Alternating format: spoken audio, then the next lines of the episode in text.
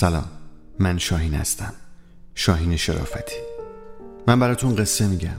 قصه ها می‌تونن وارد زخم هامون بشن. زخم ها دروازه ورود به جهان معناست. قصه تراپی بشنویم.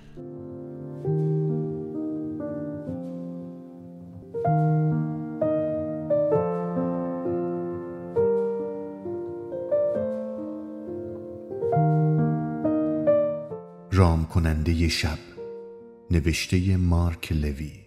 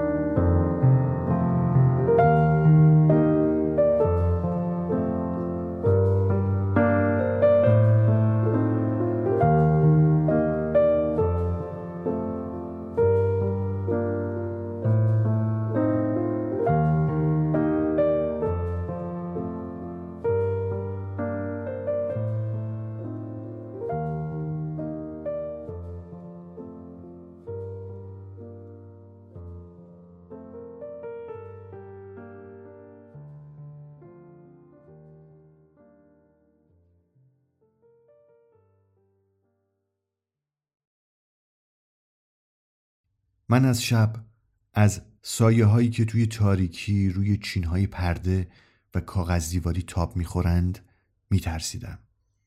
یه ضرب المثل چینی میگه آدم با نزاکت روی سایه بغل دستیش راه نمیره. روزی که من وارد مدرسه جدیدم شدم از این موضوع بیخبر بودم. کودکیم اونجا بود. توی حیات اون مدرسه سپری شد. می‌خواستم ترس ها رو از خودم دور کنم و بزرگ بشم اما انگار با بدنم عجین شده بودند. بدنی که برای من بی اندازه کوچک و محدود کننده بود. کوچکترین دانش آموز کلاس بودم و این یعنی پاک کردن تخت سیاه مرتب کردن گچ ها جمع کردن توشک ها توی سالن ورزشی و به خط کردن توپ های والیبال روی طبقه ای که بیش از اندازه بالاست و بدتر از همه تنهایی چارزانو زدن توی عکس دست جمعی کلاس اونم توی ردیف اول. تمام اینها می‌تونست مهم نباشه اگه کسی به اسم مارکس مایه حراس و مخالف تمام ایارم نبود. من چند ماهی زودتر به مدرسه رفته بودم و برعکس اون دو سال تأخیر داشت و برای همین از همه بچه ها قلدرتر بود. زورگویی های مدام اون و مقاومت دائمی من باعث شد بارها طعم تلخ تنبیه رو بچشم. شنبه ها باید انبوه برگ های خشکیده که توی محوطه پشت مدرسه نزدیک اتاقک سرایدار تلمبار شده بود جمع می کردم. همونجا بود که با ایو نگهبان مدرسه آشنا شدم. اون روزا هیچ دوست همسنی نداشتم. گهگاه به دیدنش می رفتم. روی نیمکت کنار سبد بسکتبال می نشستیم و با هم حرف می زدیم. کودکی غمانگیز من اونجا سپری شد توی همون روستایی که ناامیدانه انتظار میکشیدم تا بزرگ بشم. ترسم از سایه ها و تاریکی رو تا اون شب عجیب به یاد دارم. شبی که پدر توی آشپزخونه پشت میز غذاخوری منتظرم بود تا برای آخرین بار همدیگه رو ببینیم و خدافزی کنه. ازم خواست روبروش بنشینم و بعد دستامو توی دستش گرفت. گفتگوی ما 20 دقیقه طول کشید. کلی چیز درباره زندگی به هم گفت که هر وقت به سن اون برسم درک می‌کنم. از همه حرفاش فقط یه چیز توی ذهنم باقی موند. اون می‌خواست از خونه بره و من و مادر رو برای همیشه ترک کنه. من تمام بچگیم خودم رو سرزنش کردم که چرا اونقدر بچه خوبی نبودم که دلش بخواد بمونه. شبهای زیادی دنبال اشتباه هم گشتم. دنبال این بودم که ببینم کجا ناامیدش کردم. همیشه اینو واسه خودم تکرار می‌کردم که اگه من بچه دوست داشتنی بودم بابام ول نمی‌کرد. بعدها فهمیدم زنی غیر از مامان رو دوست داشته اما بازم خودم و مسئول نبودنش می‌دونستم. شاید چون فقط با درد کشیدن می‌تونستم با ترس فراموش کردن صورتش کنار بیام و یادم بمونه که هست و منم مثل بقیه همکلاسی هام پدر دارم توی یکی از شبهایی که دور از چشم مامان رفته بودم اتاق زیر شیرونی اون اتفاق افتاد. ماه کامل بود و نورش از پنجره کوچک اتاق کارتونها و چمدونها رو روشن کرده بود. داشتم عکس مامان و بابا رو تماشا می کردم مال زمانی بود که هر دو خیلی جوان بودند. وقتی به چهرهاشون نگاه می کردم از خودم می پرسیدم چه اتفاقی افتاده؟ چطور این اندازه از عشق که حتی از پس قاب عکس هم میشه حسش کرد تونسته ناپدید بشه؟ توی همین افکار بودم که یه دفعه حس کردم سایم کش اومد و از خودم فاصله گرفت. نشست روی یه چمدون قبار گرفته و به هم سلام کرد. خدای من این صدای مارکس بود. یا بهتر بگم صدای سایه اون. وقتی مثل همیشه برای تهدید من اومده بود سایه هامون بر هم منطبق شده بودند و ناخواسته سایه اونو کش رفته بودم وحشت زده با دهانی خشک و گلوی گرفته گفتم تو تو سایه من نیستی درسته؟ چرا اومدی اینجا؟ چرا من؟ صدا رو اونقدر واضح شنیدم که انگار یک ارکستر خیالی درست در کنارم داره مینوازه سایه گفت راستش من فرار کردم خواهش می‌کنم به کسی چیزی نگو. می‌دونی سایه یه آدم ابله و مردم آزار بودن چه حسی داره؟ قابل تحمل نیست. منم دیگه نتونستم تحمل کنم. به سایه تو قبطه می‌خورم. همه اینا به خاطر اینه که تو متفاوتی. می‌خوام بدونم سایه یه آدم خوب بودن چه حسی داره. مردم به دیگران توجه نمی‌کنن. چه برسه به سایهشون؟ ولی تو فرق می‌کنی. اون گفتگوی عجیب با صدای ناگهانی مامان که از نردبونی که تا زیر شیروونی بالا میومد شنیده می‌شد به پایان رسید. از نورگیر دور شدم و سایه در حالی که شانه بالا میانداخت ناپدید شد. ما تو متحیر بودم. دلم می‌خواست همون لحظه تمام ماجرا رو برای مادرم تعریف کنم ولی نه فایده نداشت. محال بود باور کنه. مخصوصا اینکه وقتی از پله ها اومد بالا پرسید با کی حرف می‌زنی عزیزم؟ زیر لب جواب دادم با, با سایم. مامان در حالی که با دلسوزی بغلم کرده بود گفت پسر کوچولوی بیچاره من تو قوه تخیل قدرتمندی داری. چاره ای نداشتم. مادر فکر می‌کرد همه اینا از عوارض رفتن ناگهانی باباست. بعد از اون شب مدام کابوس می‌دیدم. نمی‌دونستم با این قدرت عجیب باید چیکار کنم. هر شب دعا می‌کردم فردا هوا ابری باشه و از حجوم سایه ها و انتباقشون با سایه خودم خلاص بشم. چند ماه بعد اتفاق دیگه افتاد که ثابت می‌کرد آنچه تجربه کردم خیالات نبود. درس ریاضی تازه شروع شده بود که صدای انفجار مهیبی از حیات مدرسه شنیدیم.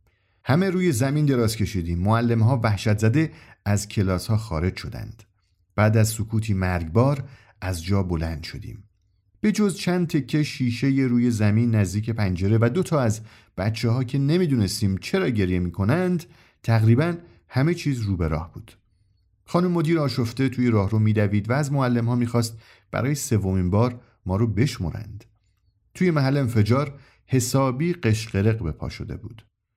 صدای ترق ترق شوله ها به گوش می رسید شوله ها از پشت انباری نگهبان اوج می گرفتند یه مرتبه سایه ایو رو مقابلم دیدم انگار اومده بود دنبال من با تمام وجود حسش می کردم خانم مدیر و دیگران مشغول سرشماری بچه ها بودند و حواسشون به من نبود دنبال سایه رفتم به یک بار تمام ترس هام محو شده بودند و فقط رو به جلو دنبال سایه قدم برمی داشتم.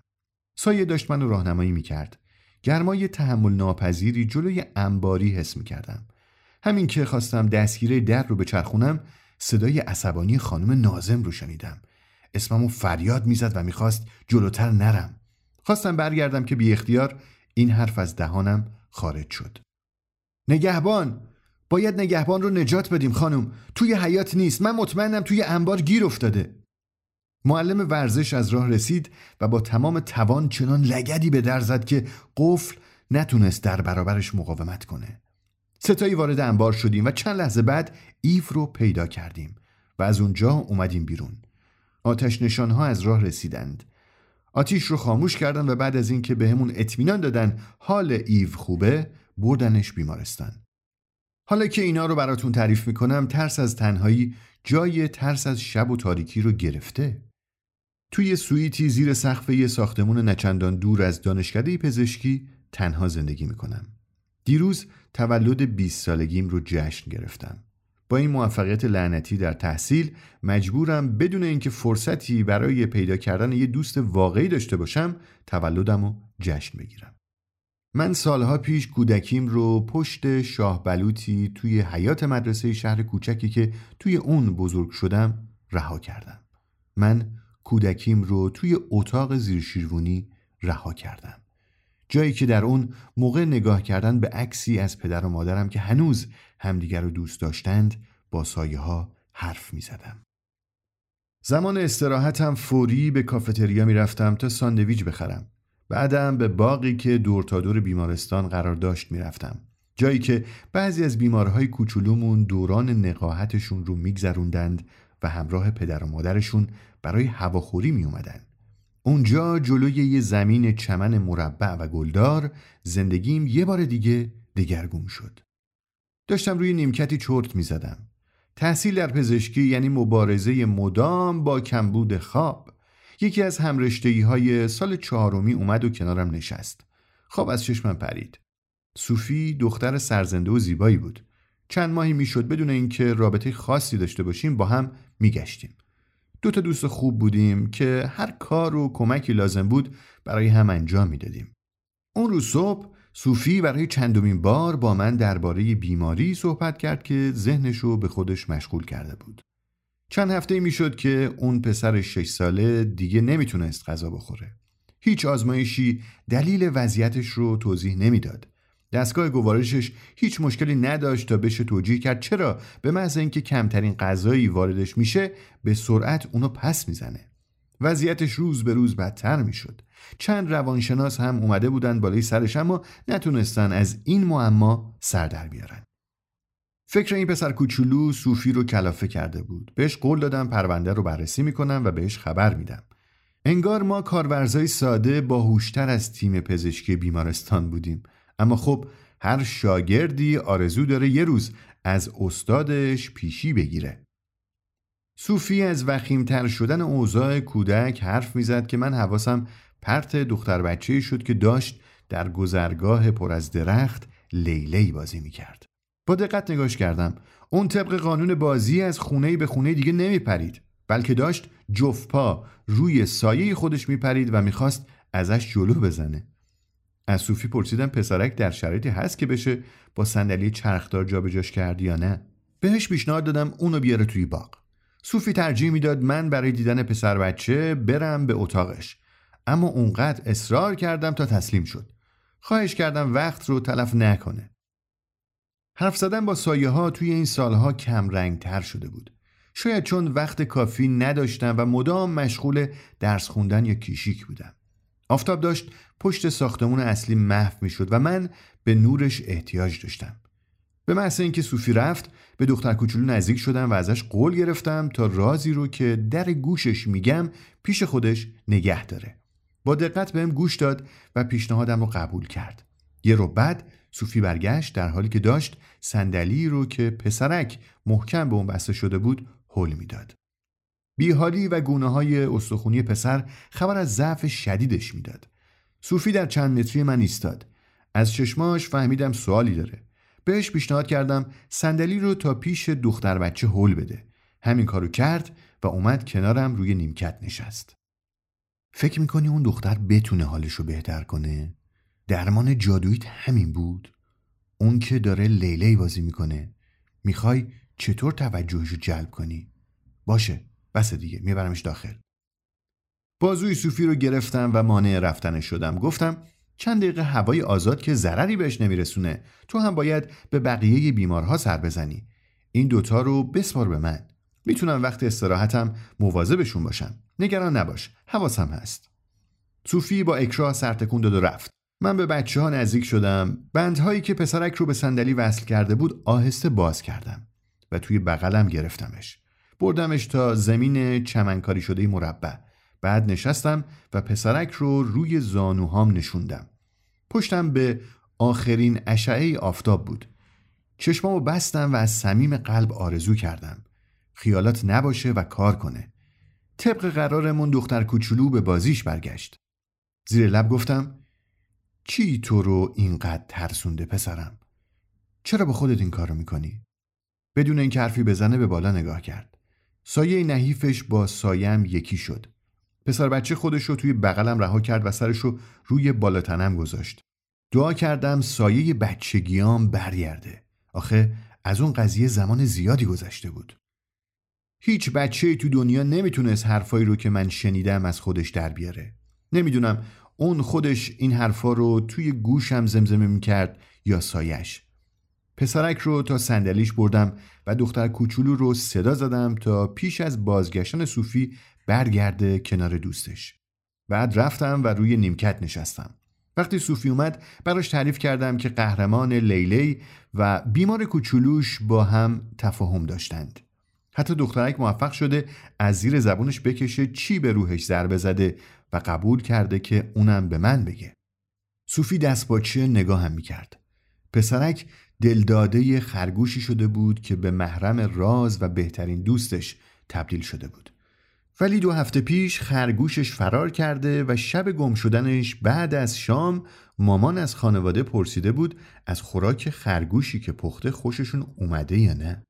بچه فورا از این حرف مادرش نتیجه گرفته بود که خرگوشش مرده و بعد از قابلمه خانواده سر در آورده. از اون به بعد فقط یک فکر توی ذهنش بوده. اینکه باید تاوان اشتباهش رو بده و به بهترین دوستش ملحق بشه.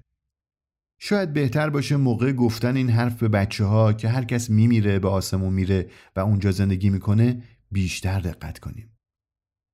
از جا بلند شدم و صوفی رو مات و مبهوت روی نیمکت تنها گذاشتم. حالا که مشکل رو کشف کرده بودم مسئله مهم شیوه حل کردنش بود. بعد از کیشیکم صوفی به یه فنجون قهوه دعوتم کرد تا سوالات پرتکراری که توی این چند ساعت توی ذهن داشت بپرسه.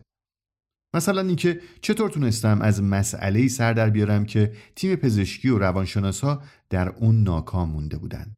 بهش یادآوری کردم که بچه ها زبان خاص خودشون رو دارند. صوفی حرفمو قطع کرد تا دستمو رو کنه. ظاهرا دختر کوچولو اعتراف کرده بود تمام مدتی که من با پسرک بودم اون داشته بازی می‌کرده لبخند زنان گفتم خب که چی؟ یعنی این حرفش برخلاف حرفایی منه؟ صوفی از جاش بلند شد و به سمت پنجره رفت گفت دیروز زور با پدر و مادرش تماس گرفتم اهل روستان فکرشو هم نمی کردن که پسرشون اینقدر به اون خرگوش وابسته شده باشه فکری به ذهنت می‌رسه که بچهشون رو از این مخمسه نجات بدیم؟ گفتم شاید بهتر باشه یه بچه خرگوش پیدا کنن که درست مثل همون خرگوش اصلی هنایی باشه و سریع برامون بیارنش. صوفی با ترس گفت می‌خوای یه خرگوش رو بیاری توی بیمارستان؟ اگه رئیس فهمید پیشنهاد تو بوده من تو رو نمی‌شناسم نیمه شب کشیک اورژانس بودم. شب آروم و خلوتی بود. هیچکس نمی‌تونه توضیح بده چرا اورژانس بعضی از شبا پر از بیماره و بعضی از شبا تقریبا هیچ اتفاقی نمیافته. به خاطر خستگیم از این وضعیت شکایتی نداشتم. داشتم چرت می‌زدم که صوفی وارد شد. با ضربه آهسته آرنج بیدارم کرد. با هیجان گفت پدر و مادرشون خرگوش کوچولوی هنایی کمیاب رو پیدا کردن. دقیقا همون طوریه که گفته بودی. پرسیدم الان کجان؟ جواب داد توی یکی از هتل‌های این اطراف. منتظر خبر منن. گفتم باهاشون تماس بگیر و بگو بیان اینجا. من میرم استقبالشون. صوفی با تعجب گفت ساعت سه صبح؟ گفتم تا حالا دیدی رئیس کلینیک ساعت سه صبح توی راهروها گشت بزنه؟ صوفی توی دفترچه سیاه کوچولویی که همیشه توی جیب روپوشش داشت دنبال شماره هتل گشت. من با عجله به سمت در رفتم. والدین پسرک سرگردون به نظر می رسیدن اینکه ازشون خواسته بودیم نصف شب اون خرگوش رو بیارن بیمارستان به اندازه صوفی متعجبشون کرده بود. خرگوش کوچولو توی جیب مانتوی مادر قایم شده بود. من بردمشون داخل و به مسئول پذیرش معرفیشون کردم. گفتم اونا امو و زنموم هستن که برای سر زدن به من از راه دور به شهر اومدن. اون از ساعت عجیب این دیدار خانوادگی زیاد تعجب نکرد برای متعجب کردن کسی که توی اورژانس کار می‌کنه به چیزی بیشتر از اینا نیاز داریم به طرف اتاق هدایتشون کردم و توی راه به مادر پسرک توضیح دادم چه چیزی ازش می‌خوام. صوفی جلوی اتاق منتظرمون بود. مادر به تنهایی وارد شد. روی تخت نشست و برای اینکه پسرش رو بیدار کنه پیشونیش رو نوازش کرد. پسرک چشماشو باز کرد و مادرش رو دید. انگار خواب می‌دید. من اون طرف تخت نشستم و آهسته گفتم نمی‌خواستم بیدارت کنم اما باید یه چیزی بهت نشون بدم. براش قسم خوردم که خرگوشش زنده است. گفتم اون بچه دار بوده و با این حال از موقعیت استفاده و فرار کرده تا به بچهش سر بزنه. بعضی از خرگوش ها این کارو می‌کنن. گفتم پدر تو توی راهروه. تک و تنها پشت این در. این وقت شب منتظرته. چون بیشتر از هر چیز دیگه ای تو این دنیا تو رو دوست داره. همونطور که مادرت دوستت داره. حالا اگه حرفمو باور نمی‌کنی می‌تونی بری ببینی. مادر بچه خرگوش رو از جیب لباسش بیرون آورد و روی تخت گذاشت. پسر چند ثانیه به خرگوش خیره شد. بعد آروم دستش رو جلو آورد و سرش رو نوازش کرد. مادر با خوشحالی خرگوش رو بهش داد. ارتباط برقرار شده بود. گفتم این کوچولو دیگه کسی رو نداره که ازش مراقبت کنه به تو احتیاج داره اگه تو خوب نشی اون ضعیف میشه برای اینکه بهش رسیدگی کنی باید دوباره شروع کنی به غذا خوردن بچه رو با مادرش تنها گذاشتم. توی راهرو از پدرش خواستم تا بره پیش اونا. خیلی امیدوار بودم که ترفندم جواب بده. اون مرد با ظاهری خسته منو محکم در آغوش گرفت. برای لحظه کوتاه دلم می‌خواست جای اون پسر بچه باشم که پدرش رو دوباره می‌بینه. دو روز بعد وقتی به بیمارستان رسیدم یادداشتی توی کمدم دیدم. از طرف منشی رئیس بخش بود. از من خواسته بود فورا به دفترش برم. اولین بار بود چنین احزاریهی به دستم می رسید. نیازی نبود به دفتر رئیس برم. اون به همراه دو تا از معاوناش در حال بازدید صبحگاهی بودن. رفتم بین گروه دانشجوهایی که اونو دنبال می کردند. وقتی وارد اتاق 302 شدیم صوفی ترسید. استاد برگه چسبیده به پایین تخت رو بررسی کرد. در مدتی که مشغول خوندن اون برگه بود سکوتی مرگبار حکم فرما بود. استاد رو به جمع گفت خب اینم پسری که امروز صبح اشتهاش برگشته خبر فوقلاده مگه نه؟ روانپزشک تون تون از مزایای روش درمانی جدیدش که چند روز بود به کار می برد تعریف می کرد.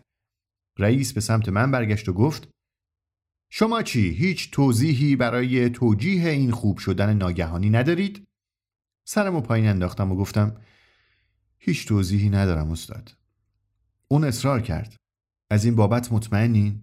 پس یعنی باید کل افتخار موفقیت رو به تیم پزشکی تقدیم کنیم؟ من و صوفی نگاهی رد و بدل کردیم. صوفی کفری بود. استاد پیر موهای پسرک رو نوازش کرد و به آهستگی از اتاق بیرون رفت. داشتم جیم می شدم که استاد منو صدا کرد. یه چیزی جوون. صوفی به طرف ما اومد تا اگه لازم شد پادرمیونی کنه و جرم رو گردن بگیره. رئیس گفت جوون قانون رو برای این گذاشتن که بدون به خطر افتادن جون آدما تجربه به دست بیارید. از تجربه هم میشه سرپیچی کرد. نمی‌دونم چطوری این معجزه کوچیک رو انجام دادید ولی خیلی خوشحال میشم اگه یه روزی لطف کنید و کمی دربارش توضیح بدید. البته امروز نه چون اینطوری مجبور میشم مجازاتتون کنم. من خودم از کسایی هستم که فکر می‌کنم توی حرفه ما فقط نتیجه اهمیت داره به هر حال به نظر من بهتر شما برای دوره کارورزی بخش اطفال رو انتخاب کنید وقتی آدم یه استعدادی داره حیفه که هدرش بده واقعا حیفه بعد از تموم شدن کشیکم به خونه برگشتم. کل شب رو بیدار بودم. حس می کردم کار ناتمامی روی دوشم سنگینی می‌کنه. من که روزگاری از تاریکی از سایه های رقصان روی دیوارها وحشت داشتم حالا باهاشون رفیق شده بودم. به رازها، آرزوها، غمها و امیدهای سایه آدمها گوش می‌دادم و سعی می کردم کمکشون کنم. یاد حرفایی افتادم که با ایو نگهبان مدرسه و تنها دوستم روی اون نیمکت زدیم. در حالی که داشت کمکم می‌کرد دومین تل برگهای خشکیده رو جمع کنم گفت مهم نیست چی کار کردی که لایق همچین تنبیهی شدی. نمی‌تونم سرزنشت کنم. اما به هم بگو کاری هست که بتونی خوب انجامش بدی. منظورم استعداد یا چیزی که واقعا بهش علاقمند باشی. چیزی که بیشتر از همه بخوای انجامش بدی. رویایی که بخوای بهش برسی. کمی فکر کردم. اول مردد بودم. اما یه کار هست که از بچگی تا همین امروز دلم می‌خواسته انجامش بدم. صدامو صاف کردم و با قاطعیت جواب دادم. بله رام کردن شب. من دوست دارم شب رو رام کنم. من یک رام کننده شب هستم.